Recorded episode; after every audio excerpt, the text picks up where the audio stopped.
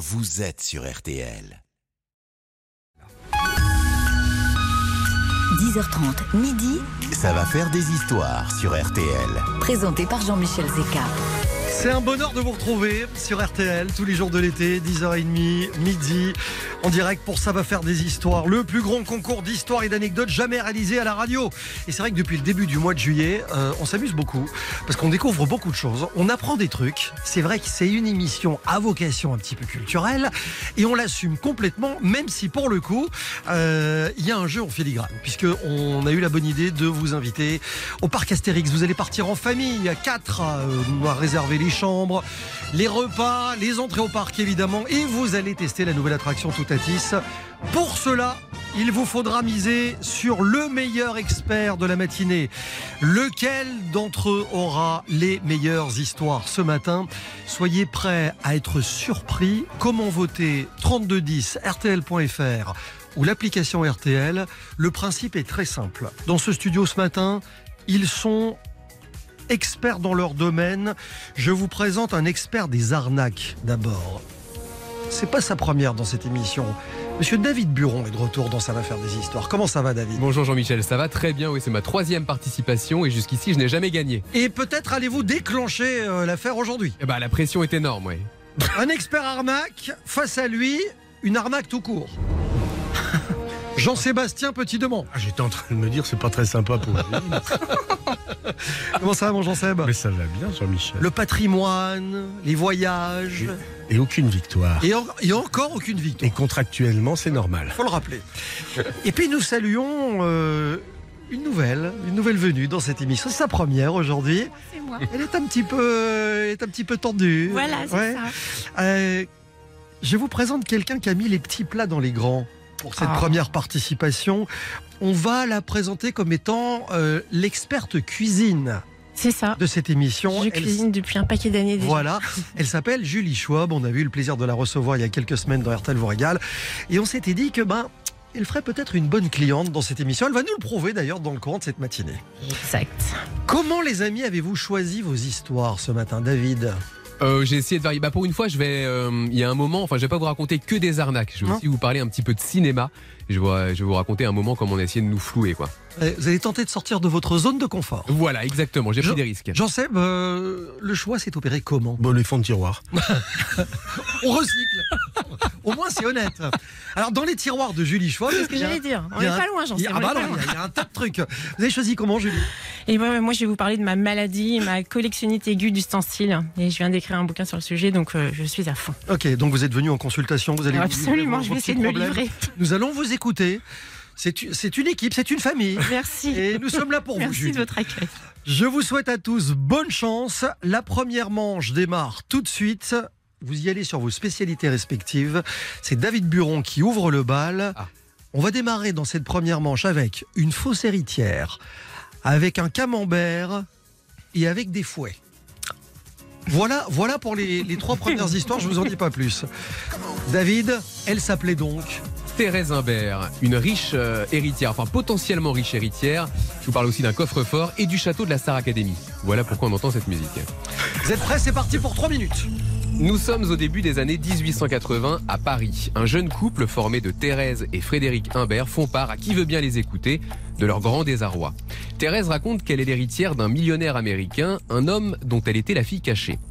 À sa mort, cet homme, Robert Crawford, l'a couché sur son testament et elle a reçu, tenez-vous bien, 100 millions de francs, une fortune colossale à l'époque. Une fortune sous forme de titres financiers que Thérèse garde chez elle dans un coffre. Malheureusement, cet héritage est contesté par deux neveux de Crawford, qui ont exhumé un autre testament plus ancien et une procédure complexe est en cours. Alors Thérèse est sûre de gagner, au regard du droit ça ne fait aucun doute, mais le problème c'est qu'en attendant, euh, elle ne peut pas toucher à l'oseille. Le coffre doit rester impérativement fermé. Désœuvrés, Thérèse et Frédéric Imbert ne cachent pas que les temps sont difficiles et qu'un petit prêt d'argent, voire plusieurs, ne serait pas de refus. Immédiatement, le tout pari des affaires se presse pour aider le jeune couple. Tout le monde a confiance en eux, Frédéric est le fils d'un haut fonctionnaire, et surtout Thérèse, car c'est elle qui mène les affaires, ne cesse de faire référence à son coffre lorsqu'elle reçoit. Je vous rembourserai bientôt, dit-elle à ses créanciers, et avec des intérêts substantiels. Banquiers, notaires, financiers, on se bouscule pour investir chez cette future millionnaire. Le couple Imbert va vivre ainsi pendant 19 ans, grâce aux prêts accordés par différentes personnes et différentes institutions. Et ils vivent royalement en plus. Ils achètent un hôtel particulier, puis un deuxième avenue de la Grande Armée. Ils achètent également un château bien connu, le château des Vives Eaux à Damary-les-Lys, qui sert aujourd'hui de décor à l'émission Star Academy. Ils voyagent à l'étranger, sont amis avec les puissants. Pendant longtemps, personne ne remet en cause cette histoire d'héritage qui tarde à venir. D'autant plus que parfois, les affreux neveux Crawford sont de passage à Paris. Certains les ont vus. Et il y a bien une procédure en cours. Les deux parties, les Humbert d'un côté, les Crawford de l'autre, ont pris des avocats. Cette histoire bascule lorsqu'une banque qui avait prêté 6 millions de francs à Thérèse fait faillite. Son directeur se suicide, ses clients sont sur la paille. L'un d'eux, plus tenace, demande l'ouverture d'une enquête sur le couple Imbert. Pour la première fois, on pose la question à Thérèse. Mais où habitent les neveux Crawford avec qui vous êtes en guerre depuis des années? Thérèse est incapable de répondre. La justice est saisie, les taux se resserrent autour des Humbert. Finalement, c'est leur avocat qui, sûr de lui, propose que l'on ouvre le fameux coffre dans lequel est entreposé l'héritage. Vous verrez que mes clients n'ont rien à se reprocher, dit-il parfaitement sincère. Hélas pour lui, le 9 mai 1902, lorsque la police force le coffre des Humbert, car eux évidemment ils ont pris la fuite, on ne trouve rien, aucun titre, aucun héritage. Ce que beaucoup soupçonnaient depuis longtemps, sans oser se l'avouer et confirmer, Thérèse Humbert ment depuis le début. Jamais elle n'a été l'héritière d'un millionnaire américain. Le couple est rattrapé à Madrid et son procès s'ouvre en 1903. On découvre tous les détails de la supercherie et notamment que ce sont les frères de Thérèse Imbert qui de temps en temps se faisaient passer pour les neveux Crawford dans les salons parisiens. C'était une arnaque familiale. Alors on estime aujourd'hui que grâce à son mensonge, Thérèse Imbert a subtilisé l'équivalent de 41 millions d'euros à ses victimes. Une somme qui, lui vaut de faire 5 années de prison, mais aussi de rentrer dans l'histoire comme la plus grande arnaqueuse que la France ait jamais connue. Oh, j'étais riche,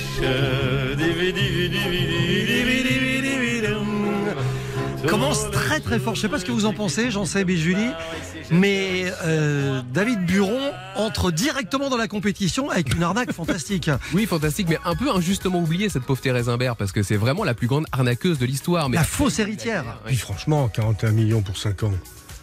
C'est raisonnable. C'est pas cher payé finalement. Mais dites donc. Eh, ça ferait presque réfléchir. bon, moi j'en sais, dans quelques instants, la vraie histoire oui. d'une icône. Ah bah oui, avec une autre arnaqueuse. Ah c'est vrai Oui. Il y a une arnaque sur le camembert. Non, il n'y a pas une arnaque. Il y, a, il y a une arnaqueuse. On vous parle dans un instant, ça va faire des histoires, c'est sur RTL.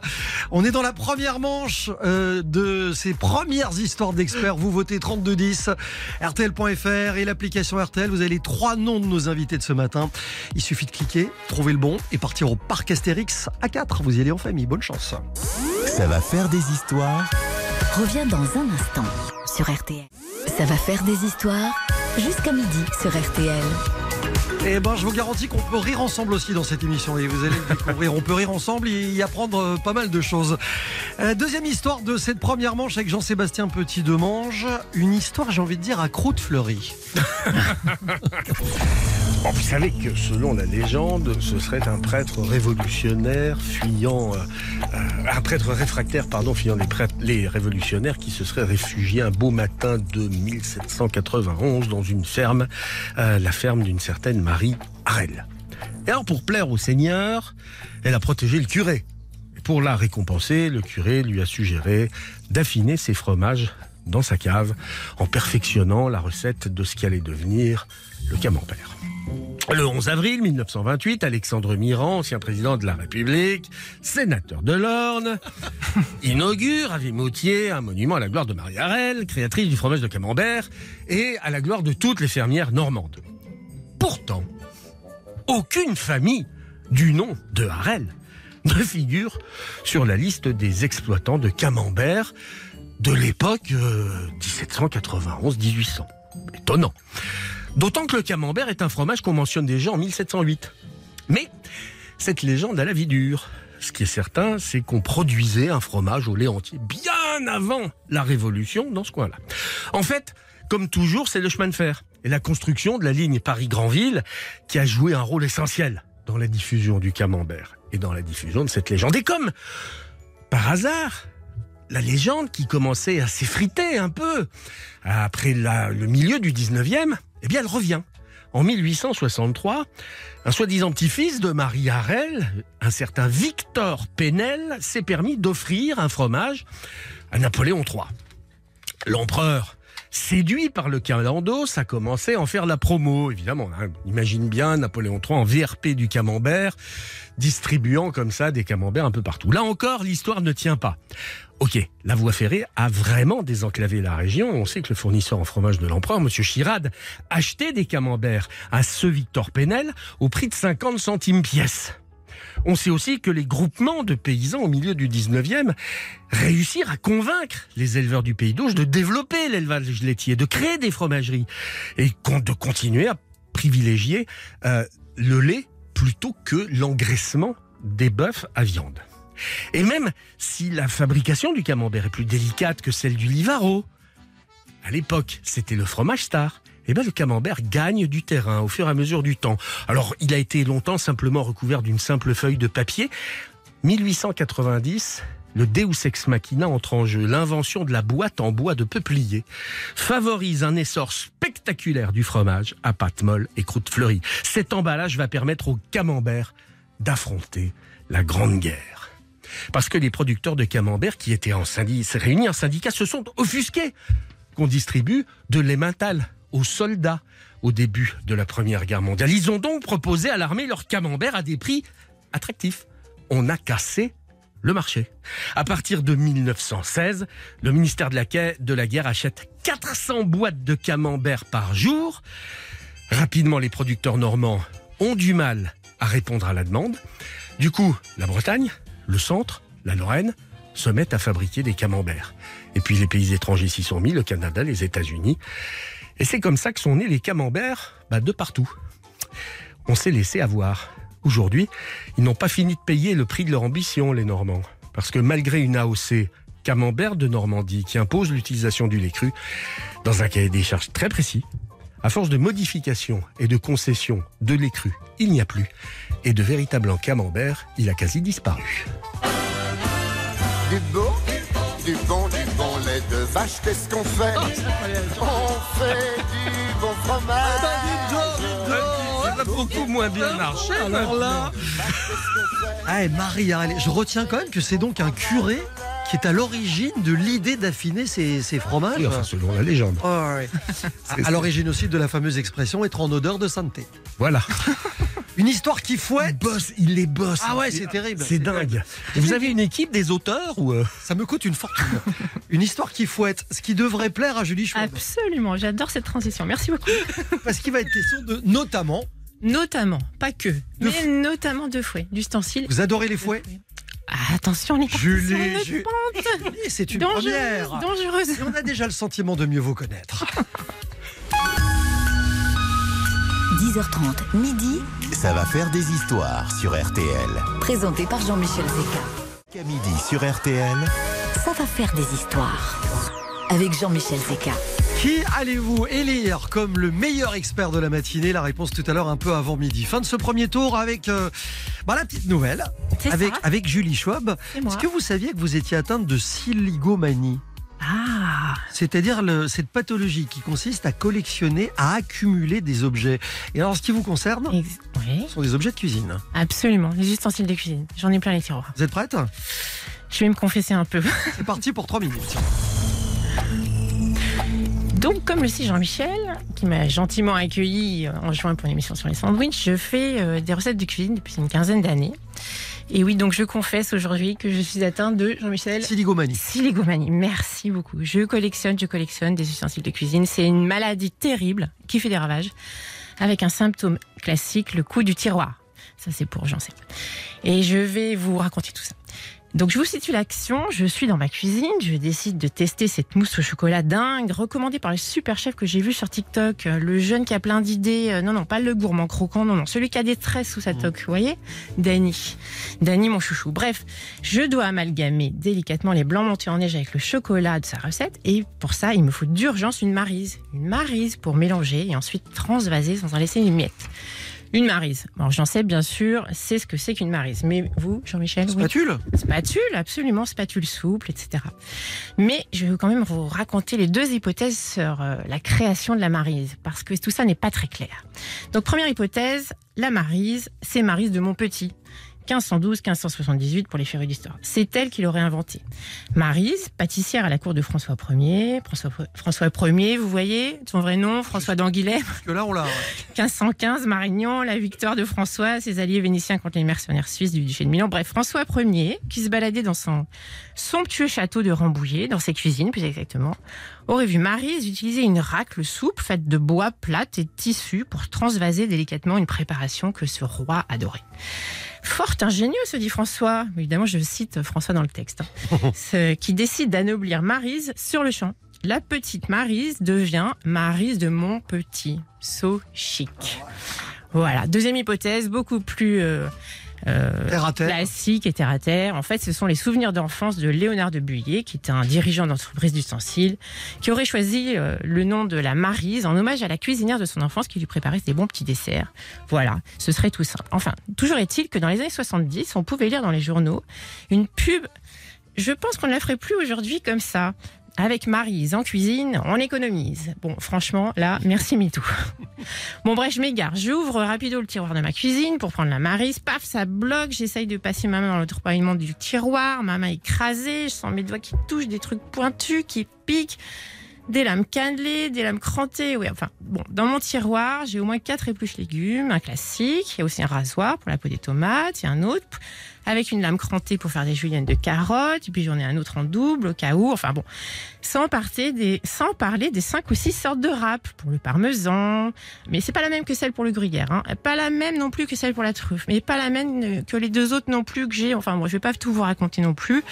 Bon, évidemment, j'ai des fouets dans ce tiroir, euh, notamment un, un fouet magique et un fouet à boules. Bon, je précise que je parle bien de fouet de cuisine, hein, et pas de ceux que, semble-t-il, on pouvait trouver à la fistinière. Et là, je fais une spéciale dédicace à mes amis d'Assigny, près de Sancerre, qui savaient pas que leur village accueillait jusqu'à peu ce lieu de plaisir largement cité de nombreux humoristes. Ce sont vos voisins, donc. Oui, absolument. Moi, j'habite juste à côté, à 3 km, et moi non plus, je ne savais pas que la fistinière était si près de chez moi. Donc, bref, j'insiste. Mais eux n'imaginent pas ce que vous avez dans vos tiroirs non plus. Hein. Écoutez, je vais pas tout vous dire non plus. Je me suis réservée.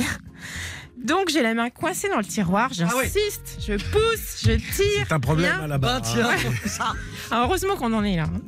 Donc ça fait déjà 5 minutes que je bataille, j'ai la main en feu, le chocolat de Dany fondu est en train de figer, Oh les œufs à la neige sont devenus tout plats, la recette va être sacrifiée quand tout à coup. Un bruit, une clé tourne dans la serrure, sans doute mon mari qui rentre. Et là, miracle ou peur d'être ridicule, je ne sais pas. Je fais le geste parfait, hop, le tiroir s'ouvre en grand, je suis libérée, délivrée, enfin.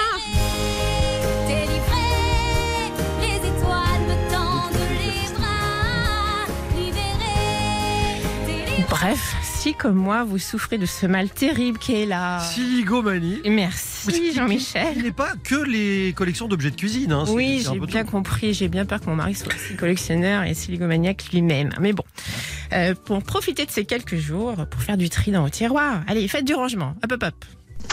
Julie Schwab, c'est bien parce que c'est un style, c'est euh, c'est une école, c'est un C'est genre. c'est Ouais, de différent. délire. Non, c'est bien, c'est bien. Euh, et, et puis elle nous confie euh, ses, ses petits travers. Vous m'avez dit que je pouvais me confesser. Je Et puis, et euh, puis, et puis surtout, on connaît, on connaît vos voisins maintenant. Voilà. Et je, je trouve qu'il y avait une jolie allégorie sur le. Non, cherchez pas plus, Non, non, non, non, Jean-Michel. non, on est d'accord. J'en appelle à vos votes. 3210 par téléphone, le bon vieux coup du téléphone classique. Vous n'hésitez pas à vous appeler le standard RTL. Ça marche aussi comme ça. Euh, sur RTL.fr, le site, ou sur l'application RTL. Et franchement, de vous à moi, c'est le plus simple. Il y a les noms de Jean-Sébastien, de David et de Julie. Vous cliquez simplement sur celui que vous considérez le meilleur pour cette première manche. Je vous dis bonne chance. En jeu ce matin, un séjour à 4 au parc Astérix. I know it's a bad idea, but how can I help myself? Been inside for most this year, and I thought a few drinks they might help. It's been a while, my dear, dealing with the cards life dealt. I'm still holding back these tears. Well, my friends are somewhere else. I pictured this year a little bit different when it hit February. Bar, it hit me so hard. Oh, how can it be this heavy? Every song reminds me you're gone. And I feel the lump form in my throat. Cause I'm here alone. Just dancing with my eyes closed.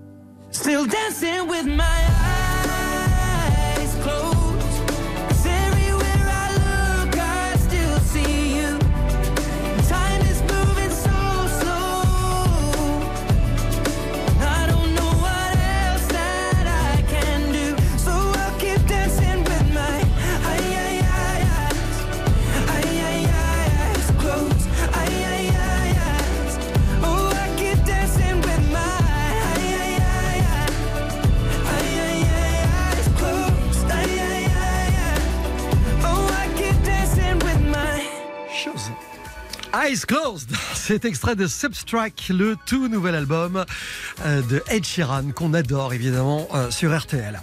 Dans un instant, je vous annoncerai le nom de celui ou de celle qui est en tête à l'issue du premier tour de Ça va faire des histoires. Qui de David Buron, Julie Schwab ou Jean-Sébastien Petit Demange prend la tête Réponse après ceci. RTL, Ça va faire des histoires. Jean-Michel Zeka, ça va faire des histoires sur RTL. Ils sont les meilleurs experts de France. Ils arrivent dans cette émission tous les jours avec leurs meilleures histoires, leurs plus belles anecdotes. Et à l'issue de la première manche, dans Ça va faire des histoires ce matin, pour sa première participation, Julie Schwab ferme la marche. Elle est, tro- elle est troisième. J'y ai cru, c'est moche. Elle est troisième. Oh, c'était mon petit cadeau de bienvenue. Euh, le meilleur d'entre eux ce matin, 46 contre 34%, s'appelle David Buron. C'est lui qui mène le bal. Bravo David. Euh, Ça met la pression de. Mais nous sommes loin d'avoir terminé. Ben oui. Nous n'en avons pas fini car dans un instant, dans la deuxième manche, je vous imposerai un thème. Vos trois histoires auront pour thème l'énergie. David Euh, bah, c'est là où je sors de ma zone de confort. Moi, je vais vous parler de la moustache de Superman. Une moustache, un slip et un super-héros. Et voilà, exactement. Du sucre pour euh, Julie Schwab. Du sucre, du sucre, du sucre, du sucre, c'est l'été. D'accord. Jean-Seb Du vent. Du sucre, du vent et un super-héros. Voici le programme de la deuxième manche de Ça va faire des histoires. Vous votez au 3210 sur RTL.fr et sur l'application RTL. Il est 11. RTL, il est 11h03 tout de suite. La deuxième manche de Ça va faire des histoires démarre, Jean-Michel Zeka. Absolument. C'est quand même incroyable. Mick Jagger fête ses 80 ans. Et ça me fait dire que, franchement, 5 fruits et légumes par jour, quand même, ça fonctionne. 10h30, midi, ça va faire des histoires sur RTL. présenté par Jean-Michel Zeka. C'était Rachel Sadodine. Merci Rachel et prochaines infos tout à l'heure. Euh, à midi, nous sommes aux portes de la deuxième manche de Ça va faire des histoires ce matin sur le thème de l'énergie. On va démarrer avec Jean Seb et une histoire qui pourrait bien nous souffler d'ailleurs. En trois minutes, top chrono. J'ai toujours été, euh, j'ai toujours aimé les îles. Chaque île, c'est un monde en soi. C'est difficile de le concevoir quand on est sur l'île d'Aix. C'est plus facile en Australie. En Italie, je suis fan de la Sicile, mais encore plus des éoliennes. Cette sœur méditerranéenne, 7, le chiffre magique. Elles sont toutes volcaniques, de taille et d'ambiance, ainsi que d'aspects différents. C'est un monde avant tout marin que l'on pénètre, car euh, c'est en bateau qu'il faut y aller et qu'on y arrive. C'est en bateau qu'il faut passer d'île en île. Les paysages lunaires de dentelles de roches volcaniques, les champs de soufre y côtoient les plateaux parsemés de fleurs multicolores. Et puis on peut y chercher euh, de la pierre ponce et de l'obsidienne. D'ailleurs, en parlant de Pierre Ponce, quand on arrive à Lipari, qui est la plus grande, la plus connue de ces îles, on retrouve du côté de Canetto les anciennes carrières de Pierre Ponce qui semblent pétrifiées dans le temps. Salinas, c'est l'île nature. C'est là que vous allez goûter la malvoisie, le vin que César faisait venir de Rome, un vin de dessert. Les capres de Salinas sont également une merveille. Moi, je me souviens d'un minuscule restaurant sur le port dans lequel j'ai mangé des spaghettis aux capres et aux anchois. Ah ouais.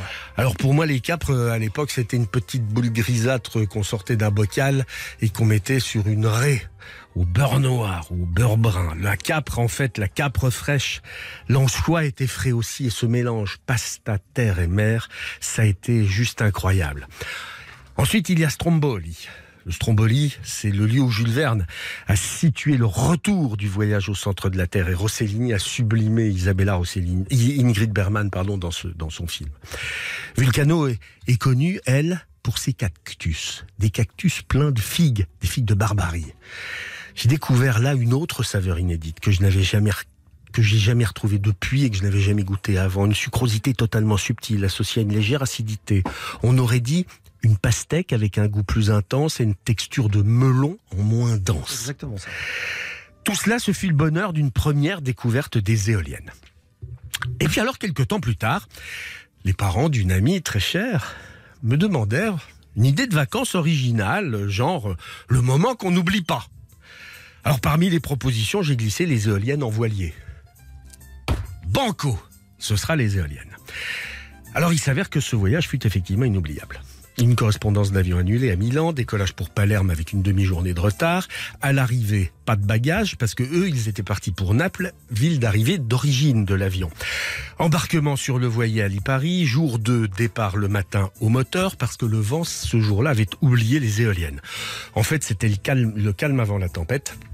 Jour 3, réveil à Stromboli, vent 7 Beaufort. Alors on dit euh, grand frais en météo euh, marine. Jour 4, 5, 6 et 7, Éole dispensa tout son savoir-faire, rendant la navigation juste impossible et dangereuse. Jour 8, le mouillage à San Vincenzo, petit port de Stromboli à la fin des années 90, il était plus que sommaire. Et après six jours, eh bien, le boire et le manger commençaient à se faire rare. Autre problème, le retour était prévu au jour 10. Décollage en matinée de Naples. Miracle, le vent tomba instantanément en fin de matinée. Il fallait donc rejoindre le continent en aliscaf pour arriver en temps et en heure. Arrivé à l'hôtel très tard le soir du jour 8. Forcément, il y avait du monde à transporter, hein, vu le retard pris. Jour 9, Naples tranquille, rien à signaler. Et puis jour 10, retour à Paris. Mais sans valise. Parce que les bagages, eux, de Naples, ils avaient rallié Palerme pour partir à Lipari, où personne n'était repassé. Donc, retour à Palerme, passage par Naples, escale à Milan, pour une arrivée à Paris, mais au jour 60 à peu près, vous voyez Alors, inoubliable, ce voyage, il le fut, parce que ça s'est passé sur un voilier sans rien voir et, et sans rien faire. Mais euh, inoubliable, je ne le fus pas, car toute la famille m'a oublié extrêmement rapidement. Tu m'étonnes. Eh, Jean-Sébastien Petit Demange, agent de voyage.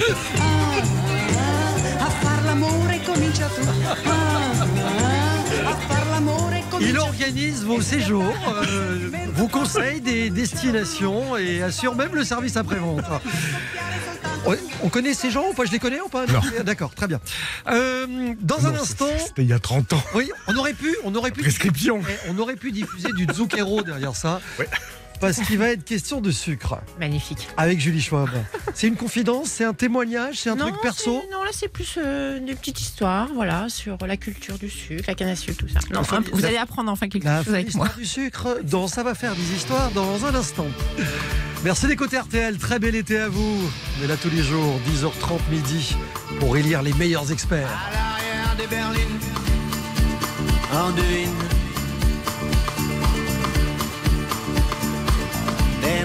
et leurs figurines.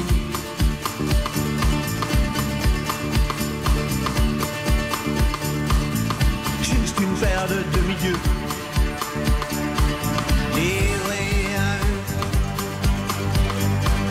Ils font des petits, ils font des envieux. À l'arrière de Dauphine, je suis le roi de ce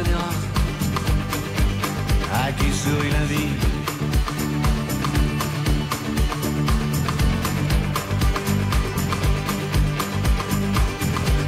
Marcher sur l'eau, éviter les péages, jamais souffrir, juste faire réunir les chevaux du plaisir. Osez, ose Joséphine. Osez, ose Joséphine.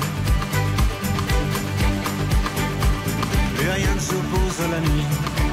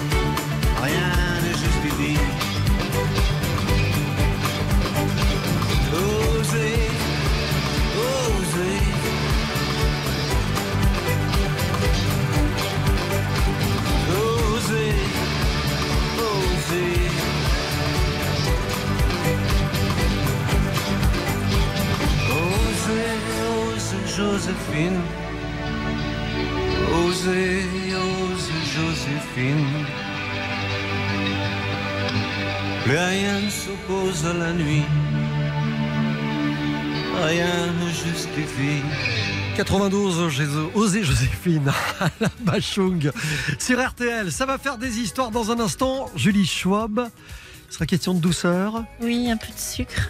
Et tout de suite sur l'antenne d'RTL. Ça va faire des histoires Reviens dans un instant sur RTL.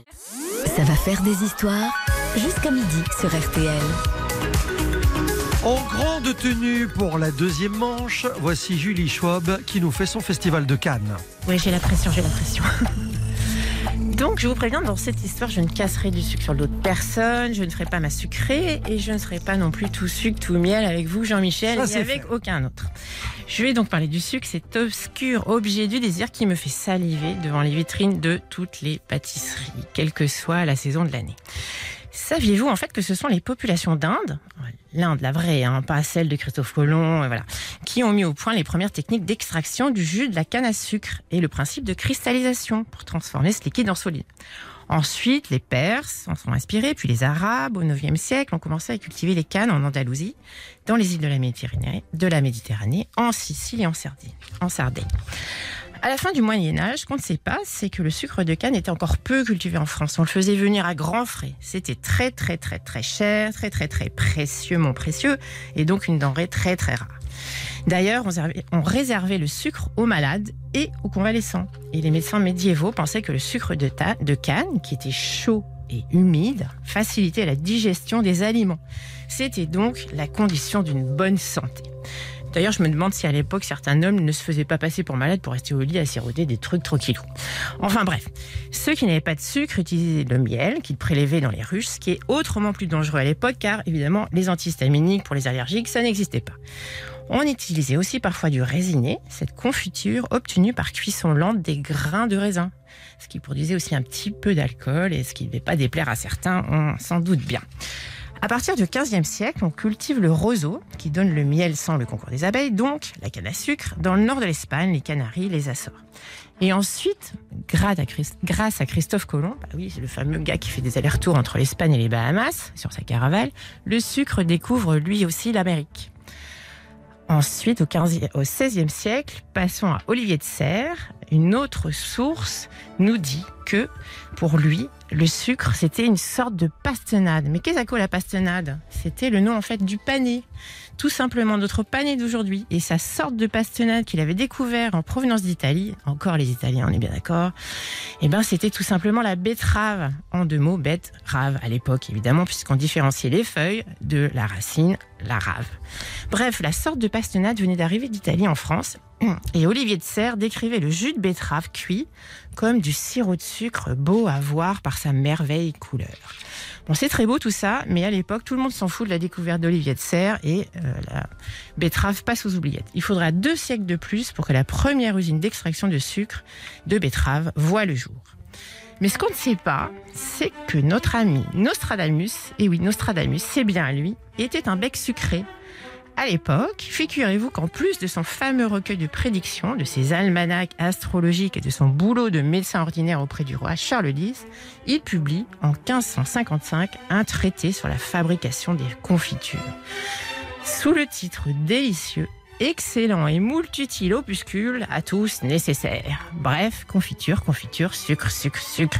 Bref, si vous mangez des glaces cet été, des crêpes à la confiture en ville ou des gâteaux de voyage, dites-vous que vous faites honneur au savoir-faire des cultivateurs du Moyen Âge, des médecins médiévaux à Nostradamus, et ne vous dites surtout pas que, comme moi, vous n'avez pas pu résister à l'appel du sucre.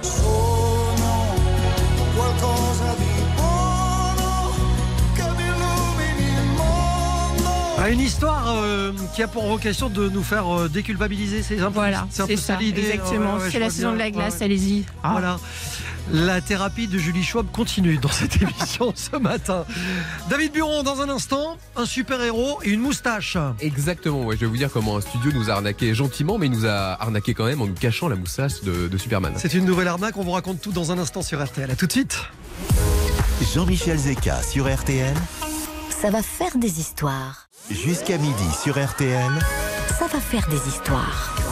Avec Jean-Michel Zeka. Allez, dans un instant, vous aurez trois minutes pour voter pour le meilleur expert du deuxième tour. Qui de Jean-Sébastien Petit-Demange, Julie Schwab ou David Buron sera en tête. David, qui l'était juste après le premier tour. Ouais, c'est ça. Attention, faut garder le, faut garder le leadership. Mais pour ça, voici Superman et une arnaque signée Warner. Exactement. Je vais vous raconter comment un studio hollywoodien a voulu nous arnaquer et nous cacher cette moustache. Novembre 2017, le film Justice League sort au cinéma. C'est ce qu'on appelle un blockbuster, un film qui a coûté très cher, qui bénéficie d'une promo monstre et qui est fait pour rapporter énormément d'argent.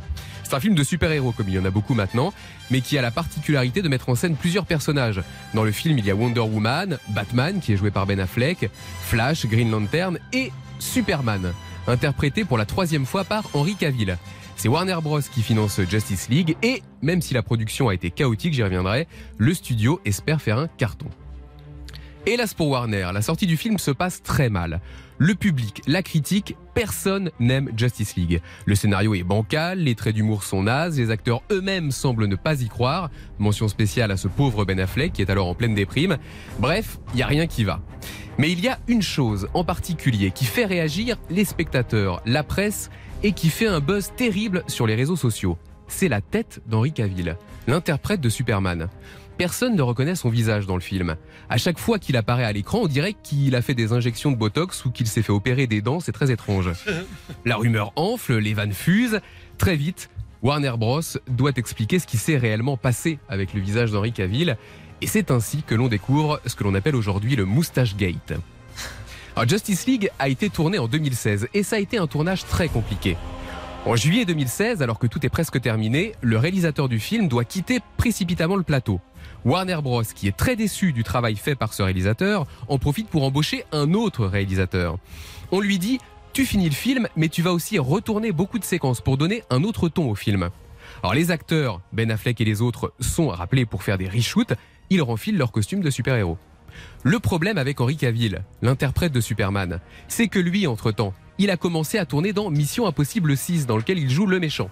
Et pour ce rôle, il s'est laissé pousser une belle et grosse moustache, une vraie moustache. Alors Warner, qui n'a pas envie que l'on confonde Superman avec Mario Bros, s'adresse à Paramount, le studio qui produit Mission Impossible. Il demande, euh, on peut vous emprunter Henri Cavill, il se rase la moustache, il refait les scènes dont on a besoin, et puis vous, vous lui mettrez un postiche. Et la Paramount dit, pas question.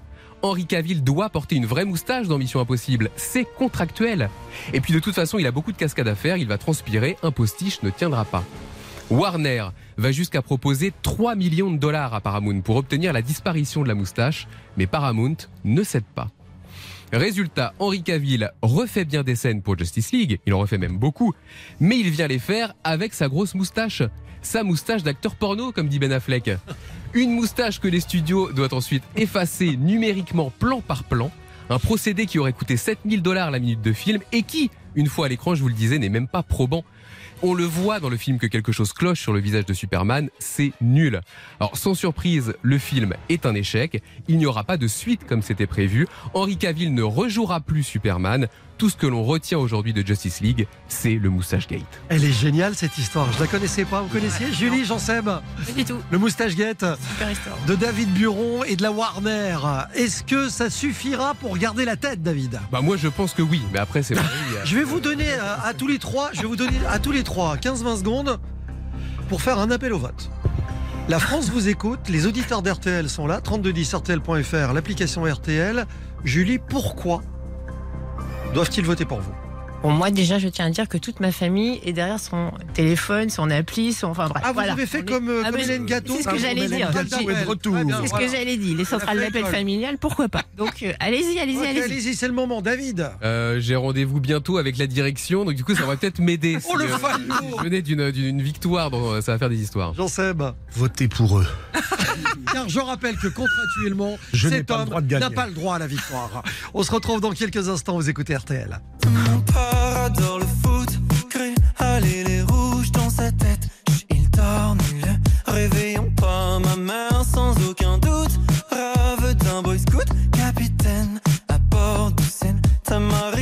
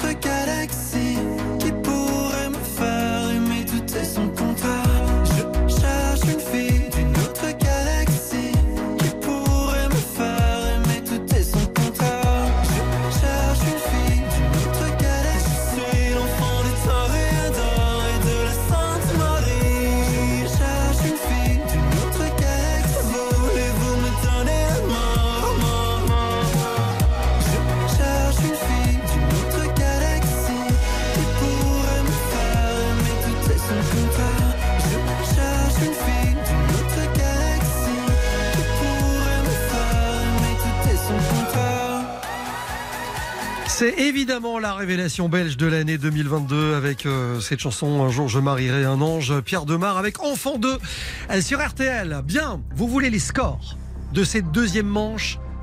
Je vais vous les donner dans un instant. Coralie vient de me glisser l'ardoise.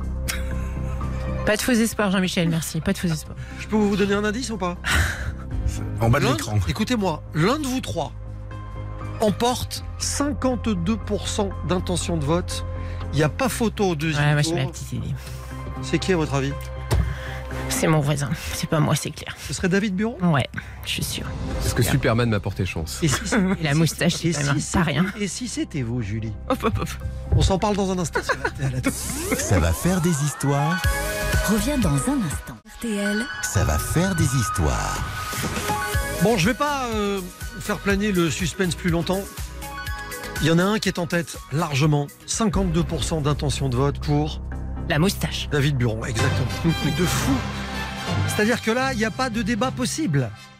Mais attention, il ne s'agit pas nécessairement de voter pour cet homme pour partir au parc Astérix, car tout peut changer. Dans la troisième et dernière manche, cela dit, David, carte blanche dans quelques instants, faites ce que vous voulez, Ok. pour garder la tête. Avec quelle histoire? Eh bien moi je vais revenir justement euh, à une arnaque, je vais vous expliquer comment euh, à la fin des années 70, un duo improbable de pseudo-inventeurs ont réussi à rouler la plus grande entreprise de France et même l'État français. On en parle dans quelques minutes. Jean-Sébastien Petit-Demange a risqué sa vie pour cette troisième épreuve. Oui, pour prendre une photo. Mais laquelle il vous dira tout dans Ça va faire des histoires. Julie Schwab, Moi, je voudrais rétablir une vérité parce qu'il y a eu des choses dites la semaine dernière sur les frites et je sens Oh que non, commencez si, pas. Si, si, je reviens sur le a- mythe de la French fry. il y a un vrai débat entre Jean-Seb et moi. Oui, je sais, Vous justement. connaissez je- mes origines belges Oui, c'est moche. Je vais tous vous piler au pilori. Papa, papa. C'est- C'est-à-dire que vous allez enfin trancher sur ce débat? Absolument, je vais enfin rétablir la vérité. La vérité va peut-être éclater au grand jour. C'est euh, dans un instant sur RTL. Attention, 3 minutes, c'est parti. The power of the pomme de terre. C'est pas Tito. Je vous situe le décor, 12 octobre 1492. La mer est calme, le vent léger. Ça fait des jours, enfin 36, hein, soyons précis, que ce bon Christophe Colomb navigue sur sa Santa Maria, son navire amiral. À sa droite, la Pinta, une caravelle plus rapide. À sa gauche, la Nina, la petite. Quand tout à coup, du haut du mât, Manuel, qui était vigie ce jour-là, s'écrie Terre, terre La terre L'espoir renaît chez les marins. Affamés par ce long périple, ils ont enfin découvert les Indes, ils vont enfin pouvoir boire et manger à leur faim. On saura plus tard que ce n'était ni les Indes, ni même l'Asie, comme Christophe l'imaginait, et qu'il n'était pas le premier Européen à découvrir l'Amérique, car les Vikings étaient déjà arrivés à Terre-Neuve sur le continent américain 500 ans avant lui. Et que les Asiatiques avaient franchi le détroit de Bering 10 000 ans auparavant. Enfin bon, bref. Laissons Monsieur Colomb à sa joie du jour. Le voilà qui pose un pied sur l'île de Guanahani, dans l'archipel des Bahamas. Ce qui est vrai en revanche, c'est que les valeureux marins ont pu assez vite se nourrir de fruits et légumes qu'ils n'avaient jamais vus auparavant. Ananas, fruits de la passion, goyave, papaye. Un véritable festin. Bon, je vous passe six mois durant lesquels ils continuent de découvrir les îles alentours, ce qu'on appelle maintenant Cuba, Haïti, la Jamaïque, et nous voilà de nouveau dans une caravelle, c'est le voyage du retour. Manuel, à la vigie, a repris quelques kilos bienvenus. Je dirais même qu'il a quelques kilos en trop, enfin le summer body, lui, il s'en fout, car il sait que le voyage est long. Allez hop, direction l'Espagne. Colomb et ses conquistadors doivent montrer au monde entier, et surtout aux financeurs de son voyage, Isabelle de Castille et Ferdinand d'Aragon, qu'ils n'ont pas dépensé tout leur argent pour rien. Alors ils chargent les bateaux jusqu'à la gueule, les caleçons pleines de victuailles et de boutures de plantes. En plus des fruits déjà cités, ils ramènent des noix de cajou, des arachides, de la vanille, des canards et des grosses poules. Des énormes poules, vous savez, celles qui font la roue grise, noire, avec des trucs rouges qui pendouillent du côté du bec, là. Mais si vous voyez, c'est farci à Noël. Qui s'appelle une dinde. Voilà, la poule d'Inde à l'époque. Voilà, la dinde, les dindons. Donc, quand vous direz à Noël à votre belle-sœur qu'elle mange en fait une poule des Bahamas, bah voilà, vous verrez, ce sera votre heure de gloire, j'en suis sûre. Bon, enfin, je m'égare, je m'égare, encore un peu comme d'hab. Bon, dans les, dans les décennies qui ont suivi, Colomb a continué à faire des allers-retours, bientôt suivi par les Portugais, les Anglais, les Français. Et c'est comme ça que le maïs, le chocolat, les poivrons, les tomates, les courges sont arrivés en Europe. Et que les chevaux, les moutons, l'orge, le riz, le seigle, la vigne, enfin toutes ces belles choses, et la canne à sucre, dont je vous ai parlé tout à l'heure, ont été apportées en Amérique à grande échelle. Enfin, si je vous raconte tout ça, c'est pour vous parler de la pomme de terre, car elle aussi provient des Amériques. Voilà, cette tubercule qui nous permet à nous autres Français de frimer aux USA car les États-Unis sont convaincus que les frites ou les French fries sont une invention typiquement française, alors qu'en fait le verbe French en vieil, en vieil irlandais de 1850 signifie émincer. Il est aussi très proche d'un autre verbe anglais que l'on utilise toujours, le verbe trench, qui veut dire trancher, trench, French, enfin voilà, vous voyez. Si on met ça en majuscule dans la belle écriture des années 1850, il y a un fort doute que les frites ne soient clairement pas françaises, comme Jean-Seb le déclarait vendredi, ni belges, comme Jean-Michel le revendiquait, mais irlandaises, tout simplement. Et surtout, à l'origine, bah, américaine. Voilà. La démo est faite. C'est tout. Le problème, c'est que ça relance le débat, vous voyez. C'est- Sans ça- fin, c'est sans fin. Non, c'est-à-dire qu'on était deux, maintenant on est trois. C'est un peu le problème. Ça risque de nous faire l'été, cette histoire. hein, je vous préviens tout de suite. Un problème d'huile déserte. Sans doute, sans doute. Euh, je retiens que Christophe Colomb est reparti avec euh, des bateaux chargés jusqu'à la gueule. Faut bien le prononcer quand vous dites les cales sont pleines. Julie Chauve, première histoire de cette carte blanche sur l'origine de la pomme de terre. Dans un instant, David Buron. Une histoire euh, d'avion renifleur Oui, euh, Jean-Michel, est-ce que vous savez qu'il existe un appareil capable, depuis un avion en vol, de repérer les gisements de pétrole? Démonstration dans quelques minutes. Exactement. A tout de suite sur RTL, on enchaînera avec l'histoire de Jean Seb pour aller jusqu'au bout. Jean Seb euh, qui a risqué sa vie pour une photo. A tout de suite sur RTL. 10h30, midi, Ça va faire des histoires sur RTL. présenté par Jean-Michel Zeka. Jean-Michel Zeka sur RTL. Ça va faire des histoires. Le patron des grosses têtes, Laurent Ruquier, qui sera avec nous vendredi d'ailleurs en, en fin de semaine dans euh, Ça va faire des histoires. Bon, alors, David Buron, vous menez le bal depuis le début. Resterez-vous le meilleur ce matin? Voici votre dernière histoire. Carte blanche aux avions renifleurs. Je vous disais, Jean-Michel, est-ce que vous savez qu'il existe un appareil capable, depuis un avion en vol, de repérer les gisements de pétrole? Plus besoin de forêt pour vérifier, c'est révolutionnaire.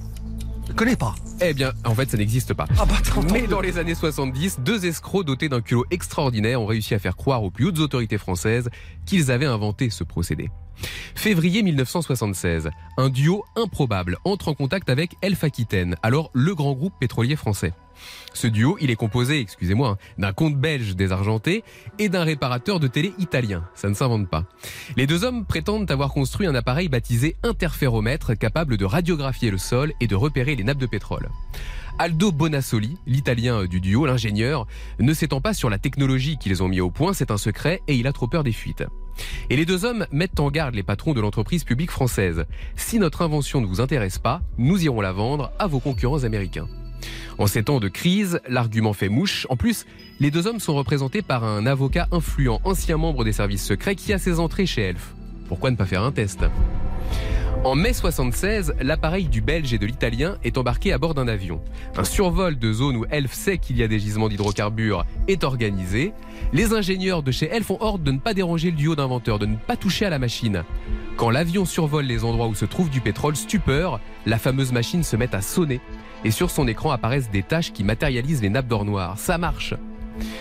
En accord avec le président Giscard d'Estaing, Elf signe un contrat avec le duo improbable. Les deux hommes sont littéralement arrosés d'argent public. En tout, ils reçoivent un milliard de francs de l'époque. Ils embauchent du personnel, achètent des avions, des bâtiments pour soi-disant développer leur technologie. Au passage, le comte fait refaire entièrement son château en Belgique. Le problème, c'est que dans les deux années qui suivent, l'interféromètre, bah, il détecte rien du tout. Sur ces indications, on fore le sol au Maroc, au Gabon, en Afrique du Sud, mais à part des cailloux, on ne trouve rien, puis surtout, on ne trouve pas de pétrole. En 1979, le nouveau ministre de l'Industrie sonne la fin de la récré. Il demande à Jules Horowitz, grand physicien, d'inspecter de plus près la fameuse machine. Horowitz, qui d'emblée ne croit pas du tout à cette histoire, tend un piège aux deux inventeurs. Il leur demande de refaire avec lui le test qui leur sert de présentation. Le test qui consiste à mettre une règle en fer dans une pièce, la machine dans une autre pièce, et à montrer que la machine détecte la règle à travers le mur. Aldo Bonassoli s'exécute, il fait chauffer sa machine, et au bout de quelques minutes, il produit une image de la règle, la règle bien droite. Le problème, c'est que la règle située dans l'autre pièce est une règle tordue, une règle en forme de V qu'Horowitz a déformée lui-même, qu'il a posée lui-même avant le début de l'expérience dans une enveloppe scellée. L'image de la règle droite, produite par l'interféromètre, est donc fausse. On découvre alors que les deux pseudo-inventeurs procédaient toujours de la sorte. Ils produisaient les images à l'avance, ils peignaient eux-mêmes des cartes avec des gisements, des cartes qu'ils incorporaient ensuite dans leur machine avant les opérations de survol. Elf et le gouvernement français, honteux, soucieux d'étouffer l'affaire, demandent aux deux escrocs de rendre l'argent qu'ils ont touché, ce qu'ils font en partie. Ils rendent 500 millions de francs, la moitié de ce qu'ils avaient touché. Les Français, eux, ne découvrent cette affaire que 4 ans plus tard. Ils la découvrent grâce à une enquête, à un article du Canard enchaîné resté célèbre, un article intitulé La tragique histoire des avions renifleurs qui ne reniflaient rien du tout. C'est absolument hallucinant. On la connaît, hein, l'histoire. Elle, est, euh, elle, a, elle a fait fureur, si j'ose dire. Mais qu'est-ce qu'ils ont fait des 500 autres millions? Eh ben, on- Ils les ont dépensés? Oui, ils les ont dépensés. Bah, le comte a fait refaire son château. Et euh, ils sont- ils n'ont ils n'ont pas été plus inquiétés que ça. Eh ben non, parce qu'il n'y a jamais eu de procès, donc il n'y a jamais eu d'enquête. D'ailleurs, c'est pour ça que euh, dans l'histoire, je dis que lors du vol d'essai, la machine a fonctionné. Quand ils ont fait le premier essai en 76, c'est probablement parce qu'ils bénéficiaient de, de comment dire, de, de complicité au sein de, de Elf. Mais comme il n'y a jamais eu de procès, il n'y a jamais eu d'enquête, on n'a jamais, euh, on n'a jamais su exactement comment ils avaient réussi à Fabuleux. tout le monde. C'est fabuleux. Le président de Elf à l'époque, qui était Albin Chalandon, est devenu ensuite euh, garde des Sceaux. Donc, Tiens donc. David Buron, c'était sa dernière histoire. Jean Seb, on enchaîne avec euh, la vôtre. Il est question d'une photo ouais, je vais a failli vous coûter la vie. je- je vais vous emmener de l'autre côté de la planète. 24 heures d'avion pour se rendre aux antipodes. Alors non pas en Nouvelle-Calédonie comme le président Macron en ce moment, mais euh, nous allons aller sur euh, les îles où Cook, Gauguin, en passant par euh, Herman Melville, Pierre Loti, Jack London ou Stevenson, ont été ensorcelés parce que la Polynésie a séduit des générations de voyageurs, d'écrivains, de peintres, de marins. Éparpillées sur les mers du Sud, les 118 îles polynésiennes n'ont eu de cesse depuis des lustres de nous faire rêver. Et il faut bien reconnaître que là-bas tout est divin.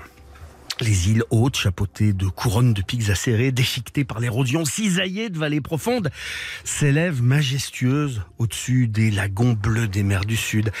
Là-bas, il y a des cascades qui dégringolent, la végétation exubérante, les hibiscus géants, l'air chaud, la pluie tiède, tout inspire la volupté. Au loin, les atolls, terres infimes perdues dans l'immensité océanique, jouent les radeaux à la dérive. Et en plus de cette carte postale naturelle, la Polynésie offre une culture méconnue, totalement passionnante, qui essaime grâce à une jeune génération qui fait évoluer la danse, qui fait revivre les traditions, qui prend soin des lagons, des coraux et de la ressource. Et puis au milieu de toutes ces images, il y a une odeur entêtante qui revient toujours, celle de la fleur de tiaré. Il y a aussi un goût qui vous replonge dans le rêve polynésien, c'est celui de la vanille. La vanille Tahiti, c'est une des meilleures du monde. Et j'ai eu la chance de partir pour la Polynésie avec ma petite camarade Charlotte Pozzi. C'était en 2011. Voyage de rêve pour réaliser deux émissions pour RTL, offrir aux voyageurs des voyages, aux auditeurs des voyages en Polynésie. De rêve, il y a juste eu un impondérable, un ouragan. Au moment de partir pour Bora Bora, on nous a rapatriés vers Papette. Le retour de l'agent de voyage. histoire de nous mettre à l'abri dans un hôtel. Le ciel devenait noir, le vent commençait à souffler fort, la pluie arrivait. Le soir, à 20h, on nous annonce un couvre-feu. Euh, et du coup, à 18h, je dis à Charlotte, je prends la voiture, il faut absolument que j'aille au supermarché euh, à Fa pour acheter un truc, c'est hyper important. T'es dingue, c'est dangereux, fais pas ça, t'auras jamais le temps. Moi, évidemment, je pars. Elle me rattrape sur le parking parce qu'elle voulait pas me laisser partir tout seul. Nous arrivons au supermarché sous une pluie diluvienne vers 19h parce que quand on roule à 20 km heure parce qu'il pleut tellement que les essuie-glaces n'essuient plus rien, c'est pas simple d'avancer. On fonce dans le magasin qui était en train de se vider et de fermer. On part acheter, elle, des gâteaux, des bonbons, des trucs importants, quoi. euh. Et moi, je pars chercher mon Graal. Retour à la caisse en moins de 10 minutes, je me souviens de la tête de la dame à qui j'ai payé mon bonheur du jour. Elle m'a pris pour un malade. Mais qu'est-ce que c'est-il? Retour à l'hôtel. Alors en peu de temps, les choses avaient radicalement changé. Il y avait plus de vent, il y avait plus de pluie, et il y avait plus de choses sur la route.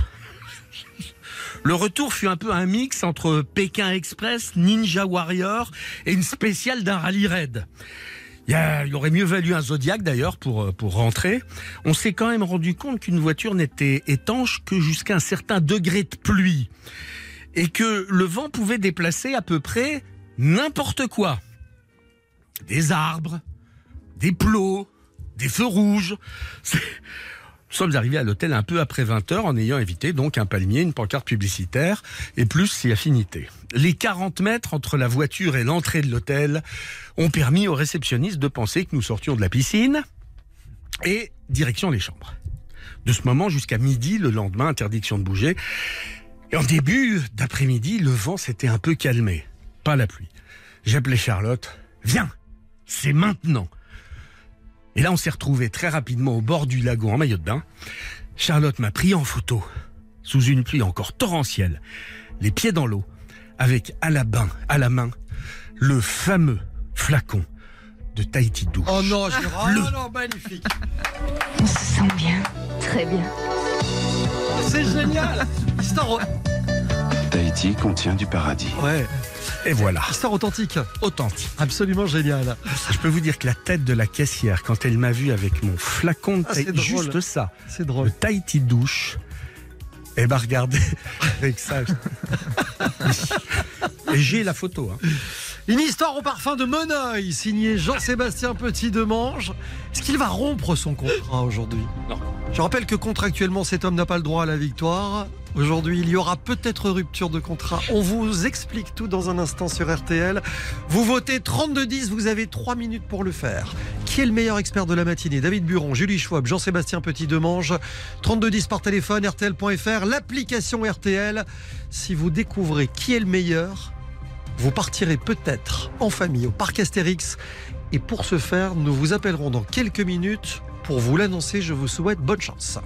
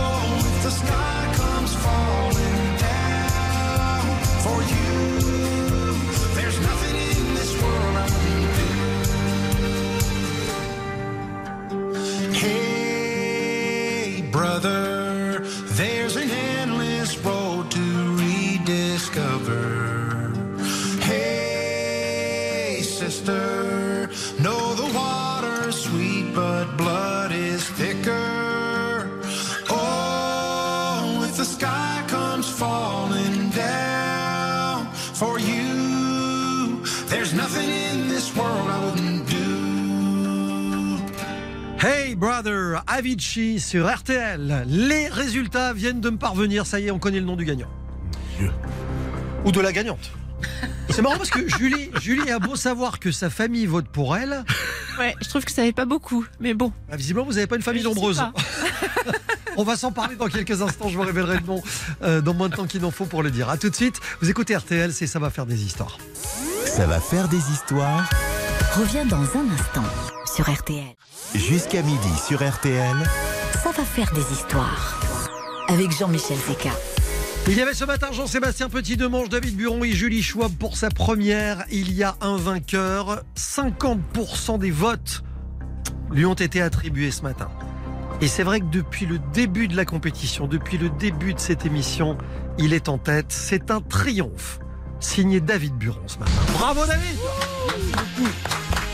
Enfin, après trois David Buron, c'est la première fois que je gagne, oui. Eh ouais, Ah ouais. c'est peut-être pas la dernière. Alors, je rappelle que ça va faire des histoires vous accompagnera tout l'été 10h30 midi euh, du lundi au vendredi sur RTL et que euh, dès la semaine prochaine c'est Stéphane Rottenberg qui sera euh, jusqu'à la fin du mois d'août aux commandes de, de cette émission.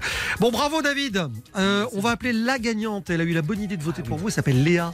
Léa, ok, d'accord. C'est vous qui faites le boulot. On est à Près-Nambry.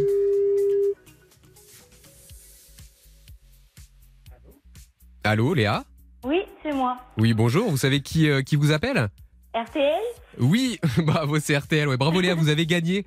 Euh, puisque vous avez voté pour moi, vous avez gagné le, le voyage au parc Astérix. Ouais, Ah, sauf, sauf que Léa, il faut pas croire tout ce qu'on vous raconte. Surtout, il faut pas croire tout ce que David Buron vous raconte. Je rappelle qu'il est l'expert des arnaques.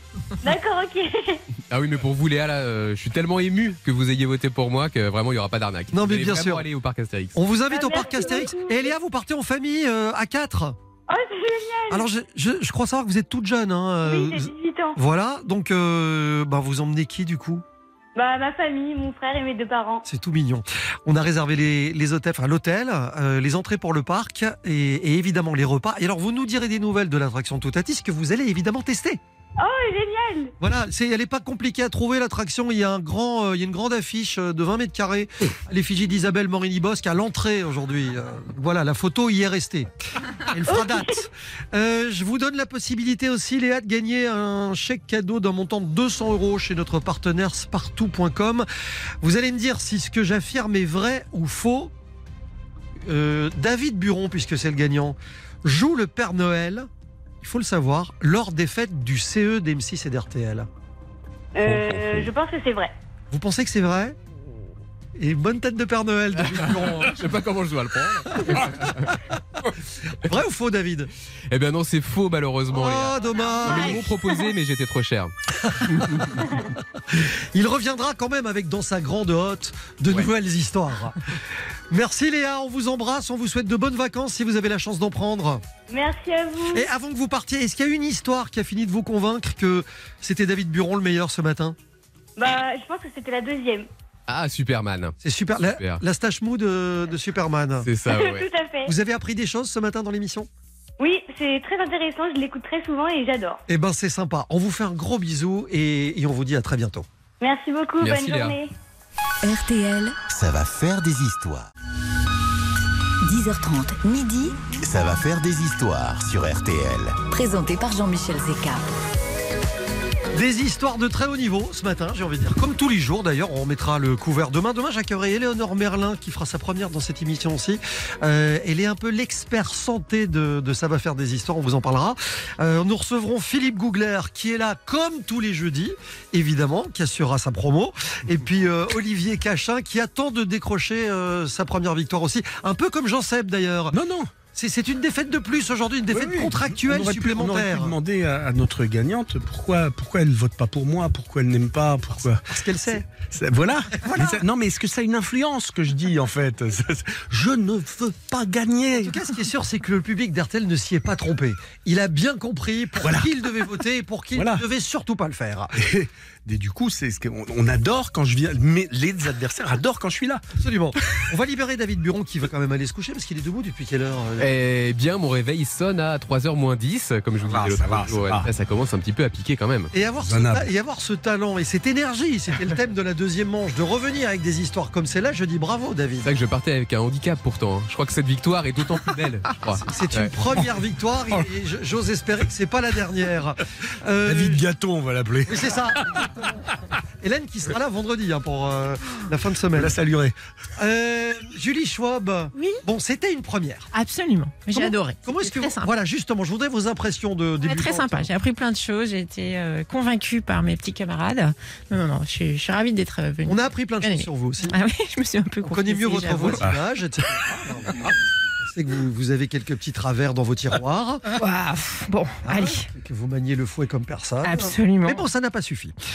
Euh, toujours en librairie Comment bien choisir son fouet Ouais, ouais, c'est ça. Mon bouquin chez Flammarion, toujours en librairie. C'est hallucinant parce qu'on se dit comment est-ce qu'on peut, sur le simple thème de comment bien choisir un fouet de cuisine, En arrivé là, faire c'est combien, ça que vous faire me dites. combien de- non mais faire combien de pages? Oh, pas mal. hein. Ouais, C'est- ouais. c'est ouais hallucinant. 272, ouais, après 300 pages. Un, un bon bouquin sur les ustensiles. Vous revenez comme vous voulez, en tout cas. Vous C'est êtes gentil, invité euh, quand vous le souhaitez. Je rappelle aussi, évidemment, que toutes ces histoires que vous avez entendues sur RTL ce matin euh, sont disponibles euh, en podcast. Vous pouvez tout réécouter sur RTL.fr ou sur l'appli euh, RTL, une appli qui vous servira à voter demain pour nos nouveaux experts. Je vous souhaite une, très bonne journée. On va revenir euh, dans, quelques instants. On a deux, trois bricoles à vous annoncer. Ce sera euh, dans, dans quelques minutes, euh, juste avant Vincent Parisot qui, qui devrait pas tarder. RTL. Merci d'avoir écouté, ça va faire des histoires. Je me demandais, tiens, j'en sais, Oui. parce qu'on a quelques secondes devant nous. On, on parlait de Charlotte Pozzi, Oui. qui a squatté l'antenne d'RTL pendant de nombreuses années avec vous, Oui, et qui vit maintenant, je pense, au, au Canada. absolument. Est-ce qu'on a des nouvelles de, Mais elle va de- très très bien, elle a deux enfants, elle a un mari magnifique, deux enfants sublimes, sa vie est belle. Je parle de ça parce qu'on a eu le privilège de, de voir, d'avoir sous les yeux la photo. Est-ce qu'on pourrait la mettre sur les réseaux d'RTL D'ailleurs, la photo de Tahiti Douche? Fait une photo signée Charlotte Pozzi. Elle est signée Charlotte Pozzi en plus. Ouais. Non mais c'est juste pour attester du fait que tout ce qu'on vous raconte dans cette émission, quand on parle d'histoire authentique, rigoureusement exacte, on ne raconte pas n'importe quoi. Absolument. Voilà. Donc on s'engage à publier la photo? Ah bah c'est, c'est, ça, va, ça va être fait. Eh ben, je suis ravi. Merci beaucoup. Jean-Seb, David, Julie, je vous souhaite une bonne journée. Merci. Merci d'écouter la radio. Merci euh, d'écouter euh, RTL. Dans un instant, Vincent Parisot, tout le monde est en place. RTL, il est midi.